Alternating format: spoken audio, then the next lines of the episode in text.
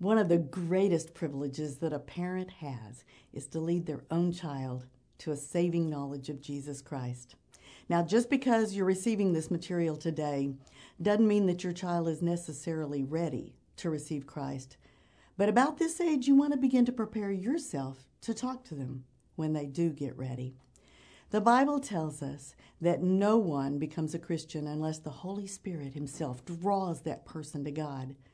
We don't know when that's going to happen in your child's life, but we want you to be prepared as a Christian parent to begin those discussions with your child. What we found is that it's not just one question or one sit-down discussion that we have with our children about salvation. Typically, questions begin and continue over a period of time, resulting in a series of conversations. The material that you will receive here will help you in having those conversations. It will also help you understand and navigate this journey that your child may begin soon to come to Christ. If we can help you anytime during that journey, we're here to be a resource to you. Most importantly, we want you to be prepared to play the important role that only you can play as a Christian parent.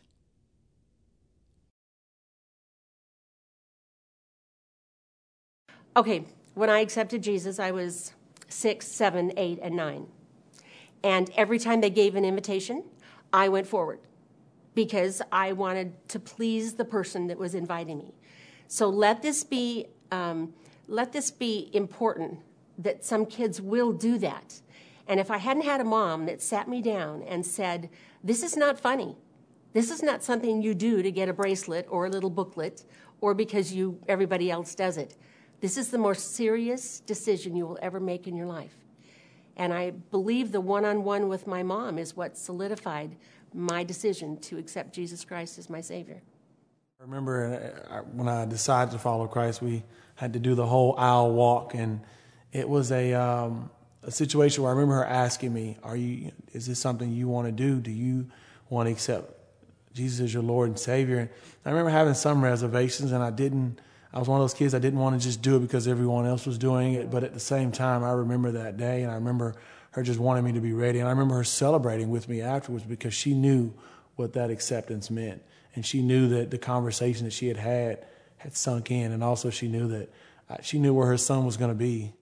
I came to faith at the age of 7, March 11th. I remember because for years I wanted to become a Christian. My parents were both believers. My sister had made a decision to follow Christ. And so I knew that that's what I wanted to do. And I'm so thankful that my parents encouraged me to continue in learning about the Lord and continue my walk. But they also kind of put a little bit of a hold up of, "You're right where you're supposed to be, and let's continue on that journey. But just like there's a time where you'll be married, and just like there's a time where you'll drive a car, there'll be a time that you're ready to accept Christ." And I'm so grateful they did that. For a while, I think I remember telling my parents, "Do y'all just want me to go to hell? I don't understand why y'all are all Christians and I'm not." But I remember we were having an exchange student that was going to come stay with us. And I pretty much laid out the entire plan of salvation to share with the exchange student that was coming to stay with us. And at that point, my parents said, "I think it's about time." So I sat down with my dad and got to pray to accept Christ. I told my parents, "Mom and Dad, I want to accept Christ tonight." And they made sure that I knew that it was the most important decision I'd make in my life. And I told him I knew it was, and so I remember drawing a little picture on my napkin of Christ coming into my heart. Had a heart with a door on it, and someone walking in, and gathering around in front of the Christmas tree in the living room, my parents and my brother and sister around me, and huddling together, and my dad walking me through what to pray and how to become a Christian. And I remember vividly going through and admitting my flaws and giving up control. Every, week, I would ask my mom and dad, "Can I become a Christian?" They'd say, "Well, I gotta ask you some questions."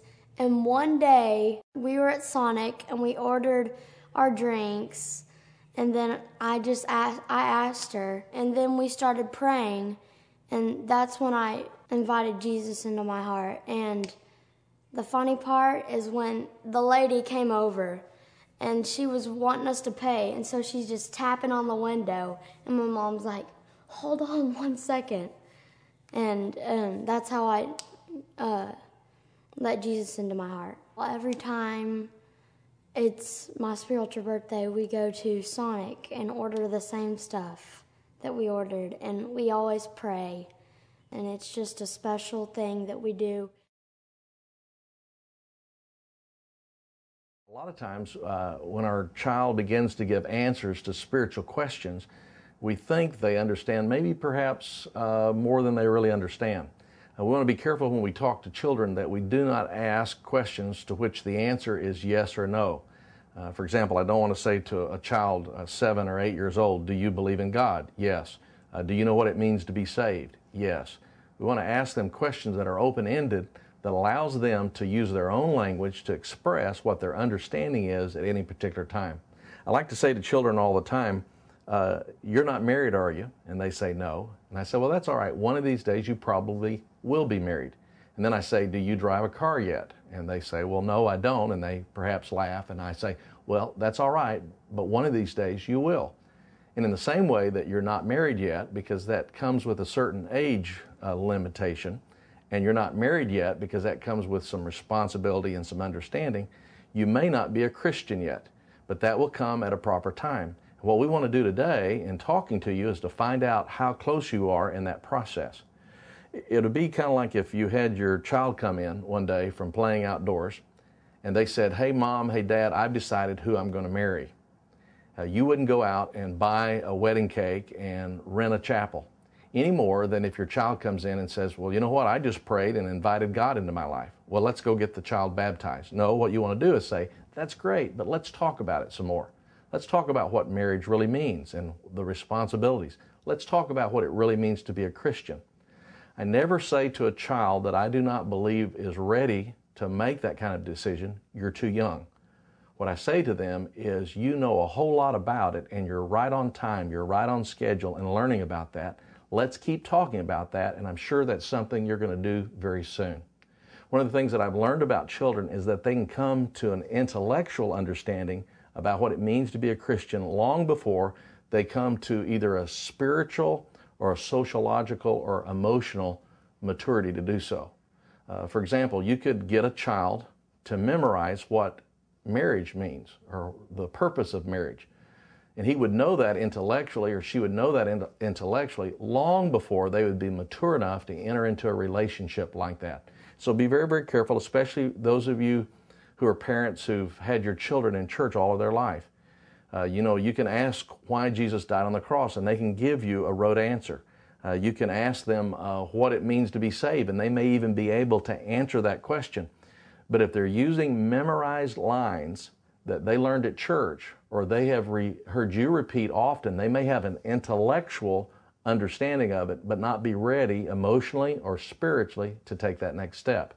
And so this is very, very important. And again, if we can help you in that process, because we talk to a lot of children, we have a sense of when that understanding comes. But I also want to say that you're the most important person in this process. You know your child better than anyone else does.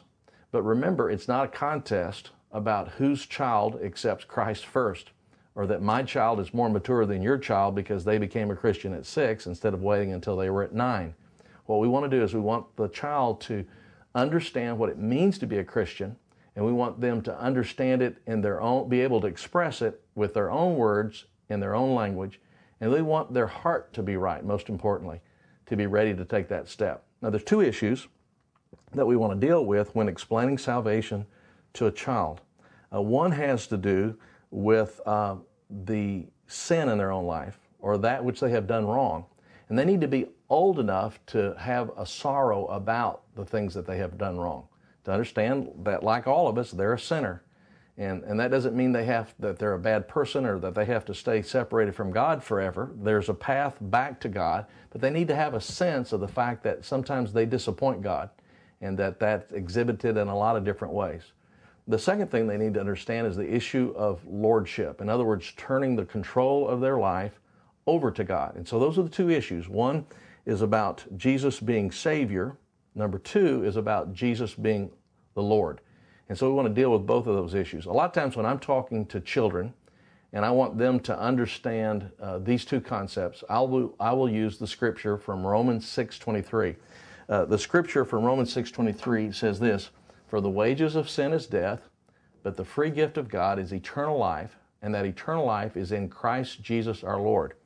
Now in that scripture, and I usually just write it out, let me just take a second to do that. For the wages of sin is death, but the gift of God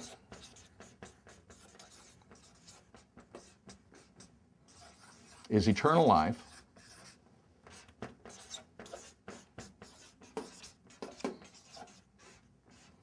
and that eternal life is in a person. It is in Christ Jesus our Lord. Now, as I'm talking to a child about that scripture, Romans 6:23, here's the progression that I want to take. First of all, I want to say, if we really want to understand what it means to be right with God, the first word that we've got to understand is that word sin, S-I-N. And if you really want to understand what sin is, you're going to want to understand the middle letter. The middle letter is I, and that's really what sin is. Sin is not a list of bad things we do. Sin is when I do things my way instead of God's way. And we all know what that's like. The Bible says all of us have sinned. All of us have been in charge of our own life. We've been the God of our own life. And the Bible says that the results of that, or the wages or the results of that, is death. Now, anytime you see the word death in the Bible, it simply means separation. When somebody dies physically, their personality is separated from their body. If you go to a funeral and you see somebody laying there in a casket, it doesn't look like they're asleep, does it? It looks like they're dead. There's a big difference, and it's because the real person has been separated from the body that they used to live in. That's physical death. Spiritual death is when we are separated from God. If I was going to draw that, I would draw that something like this. I would draw a big chasm here, and I would put God on one side, and then I would put us on the other side. So the Bible says that the results of running your own life is that you're separated from God. So then the question becomes, well, how does a person who is separated from God, how does he get back over here together with God? And you know, it's real funny, because we talk about sin and we talk about doing wrong things, a child's initial answer is that they need to do a bunch of good things. And if they can do enough good things, here's a bridge made out of good works, if they can do enough good things, that finally those good things will build a bridge from them over to God. And I always ask the children, does that bridge reach all the way across there? Well, of course it doesn't, because nowhere in the Bible does it say that if we do enough good things, that that's going to get us back together with God. And the truth is, we can build bridges over there all day long, but none of the bridges that we would build reach all the way across there. In fact, there's only one bridge that reaches from here to there, and it's a bridge that God builds. And it's kind of a funny-shaped bridge. It's in the shape of a cross, because this very scripture says that the result of me running my own life is death, or separation from God. But God wants to give us a gift, and that gift is eternal life, being together with God forever. And that gift is in a person, and that person is Jesus Christ. Now, I've drawn a real cute little picture here. Here's a little man that can't get back together with God. A God who loves him very much, a God that created him, a God that wants to help him live his life, a God that wants to take him to heaven, and he can't get there with any bridge that he builds. But there is a bridge that God has provided, and that bridge is Jesus Christ. Now, that's a great little picture, but what in the world does that mean in terms of your child crossing that bridge? Well, it's right here in the scripture. It says that we have to accept Jesus as both Christ, and we have to accept Jesus as Lord. Let's talk about both of those. To accept Jesus as Christ is to understand that He is the one sent from God to pay for our sins. I don't know if you've ever thought about this or not, but Jesus' last name was not Christ. Have you thought about that? It was not Mary and Joseph Christ and their son Jesus. But everybody called him Jesus the Christ. Why did they call him that? Because that word Christ meant the one sent from God, the unique one, the only one sent from God to do what was necessary to bridge the gap between us and God. And so the first thing that your child has to do is to realize that there's not anything that they can do to earn their way to heaven. Not praying, not going to church, not doing good deeds. That the only thing that will get them to heaven is to realize that Jesus Christ paid for their sins. And that once they are paid and you receive that free gift from God, made possible by Jesus Christ, you can cross that bridge. And so when we accept Jesus as Christ, it's really just acknowledging, I'm a sinner. I don't deserve to go to heaven. Jesus, you paid a price so I could go to heaven. Thank you for that. I acknowledge that. I accept that as a free gift. And here's something very interesting that your child needs to understand. The Bible says that when Jesus died on the cross, he paid for the sins of everyone in the whole world. But the Bible also says, that same Bible says, not everyone is going to go to heaven. What's the difference if Jesus died to pay for everyone's sin? What's the difference between those who go to heaven and those who do not? Simply this: the ones who have received that free gift and the ones who have not received him as their Christ. They have not put their faith in what he did on the cross to pay for their sin. Do you understand what Jesus did on the cross? What he did is he took my sin and he took your sin upon himself. And when Jesus hung on that cross, he felt like he was a murderer. He felt like he was a liar. He felt like he was a child abuser. He felt as if he had committed every sin that has ever been committed or will ever be committed. He took our sin upon himself. He was punished. He went through literally hell on the cross for you and me. And our children need to understand, with a childlike understanding, what Jesus did for them. What that's going to do is that's going to make them grateful for what he did. You see, it's not enough for your child to say a memorized prayer without understanding what Jesus has done for them. They'll never fall in love with Jesus and therefore have a relationship with God unless, first of all, they understand his unique role in history and what he did for them. When he hung on that cross and he paid for their sin so they could be back together with God, he went through that thinking about them. Long before they were ever born, he knew their name. And he would have died on the cross had they been the only person that needed for him to do that. They need to understand that at their level of understanding. Second thing we've got to do is we've got to accept this same Jesus as Lord. That's a little easier to explain. It simply means that we allow Jesus to be the boss of our life. Now understand this, it's not that your child is going to promise God that they're never going to do anything wrong again. They can't make that promise. All of us sin after we become Christians. But what it is saying is that you have every right to be the God of my life. You remember what got us in trouble in the first place? Is that we decided we were going to be the God of our life, that I was going to be in charge. And basically we've made a decision now, we're not going to be the boss anymore. We acknowledge that God has every right to tell us how to live our life and what to do. And when your child understands who the Christ is and what Christ did for them on the cross, and when they understand that he has every right because of that to be the boss of their life, the Lord of their life, then they invite him into their life with great gratitude, and they invite him into their life with great trust, and they're able to open up their Bible and say, well, God says this is how you treat people, and God says this is how you handle your finances, and this is how we live in terms of moral. And even if I don't agree with it, and even if I don't understand his rules, I trust him because he gave his life for me. And I know that God knows a lot more about life than I know. That is what begins the journey.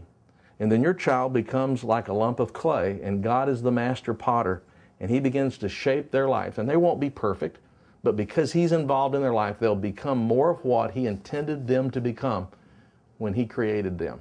Now again, when we're talking to children, we want to explain this, but then we want to ask them questions related to this to see if they understand it.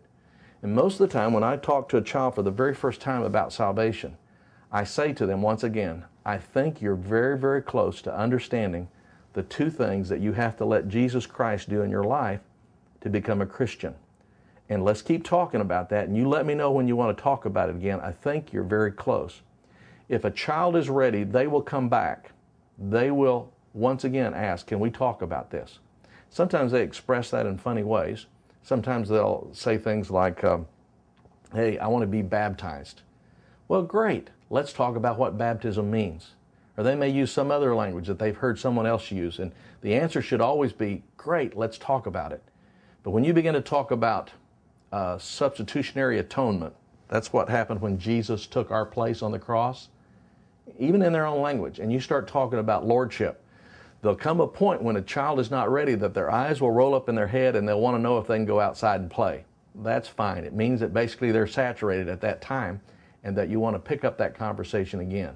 But there will come a day when they will keep attention and they will not allow you to change the subject or end the conversation. They're ready to make their commitment to Christ. Don't worry if that's at age 9 or 10 or 11. Don't worry about that. It'd be better for them to make a legitimate decision later on in life than make a partial decision and then to relax and think they have made themselves right with God because those of us who are authority figures have told them that they have, and not be continuing to deal both intellectually as well as emotionally with this most important decision of life. Now, after hearing all that, some of you would say, you know what, that's kind of what I understood this whole thing was about, and I think I'm ready to talk to my child if they're expressing an interest, and I'll contact the church if I need some help. There's others of you that perhaps are even new to the faith yourself, or perhaps you haven't made this decision, and you say, you know what, I really do need some assistance. At that point, feel free to contact us. We're happy to sit down with you and your child. We really do want you to be a part of that process, and we want you to hear the answers and the dialogue with your child. But if we can come alongside you and help you with that process, we would love to do that.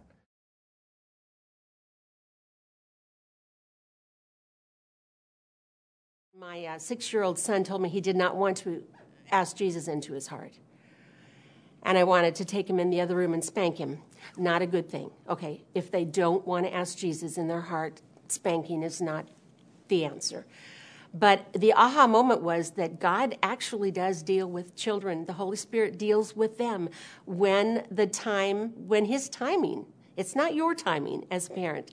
It's His timing. And so for a whole year, I was on my face before the Lord, begging Him, what's going to happen? Is he going to be a heathen? Is he going to be a delinquent? And it took about a year. And he walked up to me one day at the house, and he said, Mom, I want to ask Jesus in my heart. We held him off. And then once he just was so persistent, and we knew that it was real, we, gave him instructions about how to do that. And so we prayed with him by his bed, and it was the most incredible opportunity to be part of our son's accepting Christ. It was just the sweetest thing. The three of us prayed together, and it was an incredible time. We had two precious, awesome daughters growing up that both trusted Christ when they were younger, but in very different times and ways. For Carrie, she came home from Awana, and she sits down on the couch and she goes, "I'm ready." And we said, "What?" She goes, "Well, I'm ready. I want to become a Christian." I mean, so she walked us through the process. It was really cool. But for Laura, our youngest, she would ask question after question after question after question. So whichever child God's placed in your home, that opportunity to either unpack questions, or maybe you've got that kid that's just ready today, look for that opportunity to follow through. It's a great way to be ready when the timing's right and the Holy Spirit really leads for you to lead that child to Christ. We want so much for him to have a moment with God that he will remember forever and never ever question, and that we can tell the story. And it's so special to us that we're signing up for any opportunity for that, to be camp counselors this summer, to work Vacation Bible School, to be there and be a part of that so we know what to talk to him about. We know the story behind everything he says, and just so he can always know without a doubt that was, it really happened, and that was really God speaking to him. I think just things that we've learned working with children in different ministry situations is that it's very important that they understand, and so we use every time that he brings that up as an opportunity to just teach again. What does it mean to be a Christian, and what does it mean to ask Jesus in your heart, and what is sin, and really just going over those basic concepts. And we feel like that he's close. We feel like that he really is very close to making a decision, and that he's almost put all those pieces together, and it's going to be a great day when it happens for us. If I accomplished nothing else on this earth, leading my own three to Jesus was the highlight of my life.